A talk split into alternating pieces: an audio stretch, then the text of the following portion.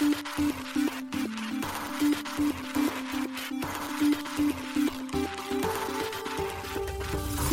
しい経済ニュース。この番組では現当社のメディア新しい経済がブロックチェーン仮想通貨フィンテックに関する日々のニュース解説を平日毎日音声コンテンツでお届けしています。そして新しい経済ではブロックチェーン仮想通貨に関するニュース解説記事やインタビュー記事学習記事などのたくさんのコンテンツを掲載しております。ぜひ新しいひらがな経済漢字で検索してメディアもチェックしてください。そして LINE 公式アカウントではメディアの更新情報を配信しております。LINE 公式アカウントにもぜひご登録ください。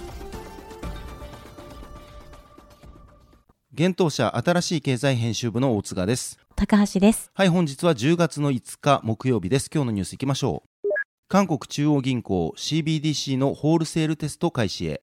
香港証券取引所スマコン活用の株式相互取引の決済プラットフォームをローンチへ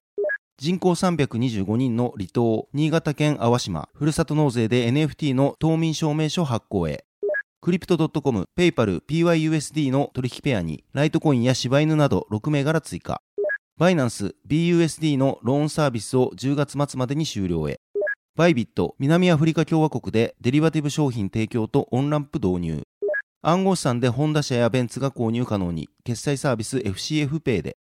一つ目のニュースは、韓国中央銀行 CBDC のホールセールテスト開始へというニュースです。韓国の中央銀行である韓国銀行が国際決済銀行 BIS らと協力し、中央銀行デジタル通貨 CBDC のホールセールテストを開始します。韓国銀行が10月4日発表しました。発表によれば、この実験では、ホールセール型 CBDC に基づいて構築された未来の通貨システムの実現可能性を探るといいます。韓国銀行は BIS の研究者と連携し、同実験を行うとのことです。なお、監督は韓国の金融規制当局である金融委員会 FSC 及び金融監督員 FSS が行うといいます。同実験では、ホールセール型 CBDC が商業銀行のトークン化された預金の決済資産として使用できるかどうかや、トークン化された預金のプログラム可能性についての実験も行われるとのことです。ただし、韓国銀行は CBDC を発行する緊急の必要性はないと考えているとのこと。近年、決済分野におけるイノベーションは急速に加速しており、米国、ユーロ圏、中国、日本など、ほとんどの経済圏で CBDC に関する議論が本格化しています。そのため、韓国銀行は将来的に CBDC が導入される可能性があるため、それに備えておくことが必要であると考えると述べています。続いてのニュースは HKEX がスマコン活用の株式相互取引の決済プラットフォームというニュースです。香港証券取引所 HKEX が DAML によるスマートコントラクトを活用した決済プラットフォーム HKEX シナプスの立ち上げ予定を10月4日に発表しました。なお DAML は米デジタルアセット社開発のオープンソースのスマートコントラクト開発言語です。この言語の利用により異なるブロックチェーンで相互運用可能なアプリケーションが実装できるといいます。発表によると HKEX シナプスは中国本土と香港の市場間での相互取引を可能にする制度、株式相互取引、ストックコネクトを機能強化する取り組みということです。HKEX シナプスは10月9日にローンチ予定ということです。このプラットフォームにより取引後のワークフローを標準化及び合理化し、決済リスクを軽減しながら業務効率と透明性を向上させるということです。なお HKEX によると2023年上半期のノースバウンドストックコネクト、香港側から上海の株式取引の1日平均売上高は総額1093億人民元で前年比5%増、2020年の水準から50%増加したということです。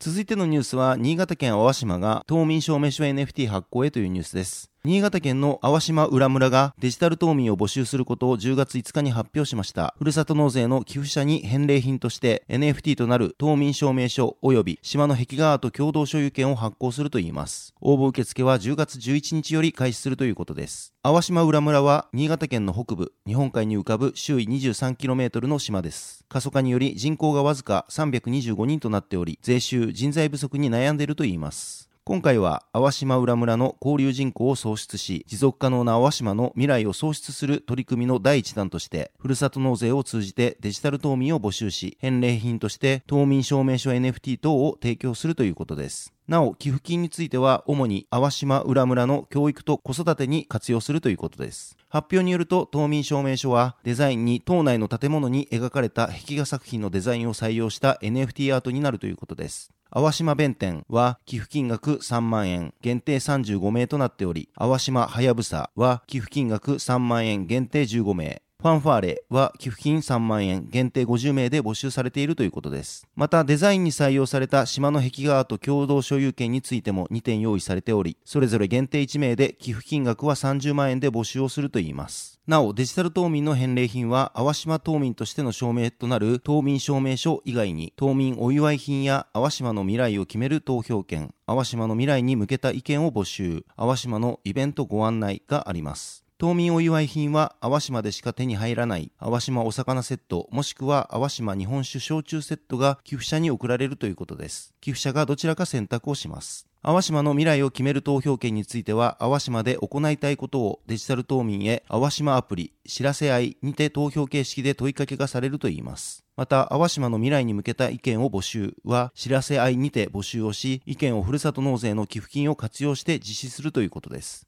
そして、淡島のイベントご案内は、デジタル島民に対し、淡島のイベントの案内が行われるということです。なお、デジタル島民への寄付は、JR 東日本グループが運営するショッピングモール、JRE モールにて行われるということです。また、NFT となる島民証明書及び島の壁側と共同所有権を保有するには、Web3 ウォレットのメタマスクが必要ということです。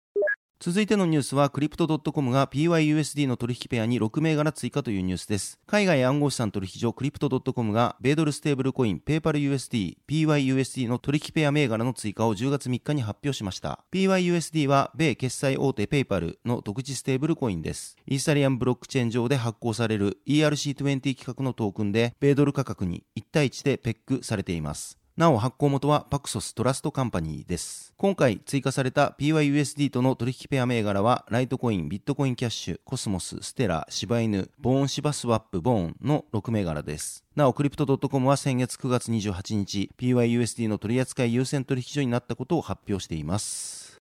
続いてのニュースは、バイナンス BUSD のローンサービスを10月末までに終了へというニュースです。大手暗号資産取引所バイナンスが同取引所の融資サービスバイナンスローンにおいて、米ドルステーブルコインバイナンス USD BUSD による未決済の借り入れと担保ポジションを解消すると10月3日発表しました。10月25日 UTC の8時にクローズされるとのことです。バイナンスローンはユーザーが保有する暗号資産を担保に、同サービスでサポートされている暗号資産の融資が受けられるサービスです。BUSD のサポートは9月6日より停止されており、同ステーブルコインは同サービスの担保、融資の対象外となっていました。発表ではユーザーに対し、潜在的な損失を避けるため、10月25日7時59分、UTC の7時59分までに融資の返済を行うようアナウンスされています。なお、バイナンスローンでは引き続き BUSD sd 以外のステーブルコイン、FDUSD、USDT、TUSD、USDC、台などは引き続きサポートしていくとのことです。バイナンスは今年8月、同取引所における BUSD の取り扱いを段階的に終了すると発表していました。取扱い終了サービスとしては、バイナンスローンのほか、現物取引や証拠金取引、先物取引、クロスマージン取引、 Binance Earn、Binance Gift Card、Binance Pay などが対象となっています。続いてのニュースは、バイビット、南アフリカ共和国でデリバティブ商品提供とオンランプ導入というニュースです。海外暗号資産取引所バイビットが南アフリカ共和国で暗号資産デリバティブ商品の提供開始を10月2日発表しました。またバイビットは同国の法定通貨ランドのオンランプサービス導入も同日に合わせて発表しています。同サービスにより南アフリカ共和国のバイビットユーザーはランドによるオンランプ取引が可能となり即時送金オプションを含む銀行送金でのランドの入金が可能になったほか低コストで暗号資産の売買ができるようになったとのことです。なおバイビットによる今回の南アフリカ共和国での動きは、同国の公認金融サービスプロバイダーであるマネードックの法定代理人となることで実現したとのことです。直近でのバイビットによる他国での動きとしては、今年9月、英国金融行動監視機構 FCA による新規則の導入を理由とした英国居住者へのサービス提供一時停止を発表しています。さらに6月には、キプロス共和国にて暗号資産取引所の運営及びカストディサービス提供に関わるライセンスを取得。5月にはカナダにおける規制強化を理由とした同国からの市場撤退と、カザフスタン共和国で暗号資産事業を行うための予備ライセンスを取得しています。なお、バイビットは4月に日本の金融庁から無登録にて暗号資産交換業を行っているとし、警告書が発出されています。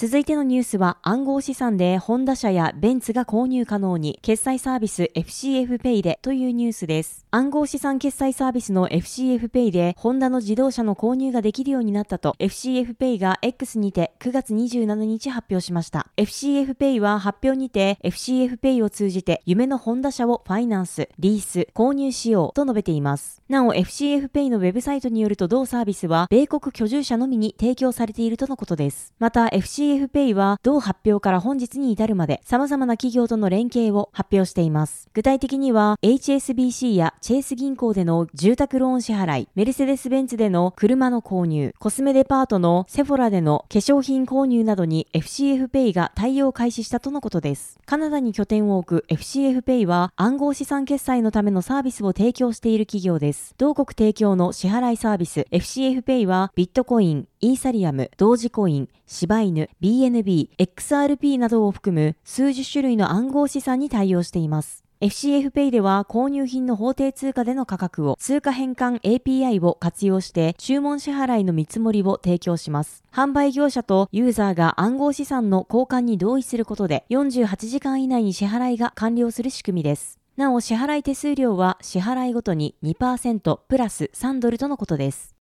はい、本日のニュースは以上となります。このように私たち、新しい経済編集部では、ブロックチェーン暗号資産に関するニュースを平日毎日ラジオで配信をしております。本日ご紹介したニュースはすべてサイトの方に上がっております。ぜひサイトの方も見に来てください。新しいひらがな、経済漢字で検索して見に来ていただければと思います。それでは本日はありがとうございました。ありがとうございました。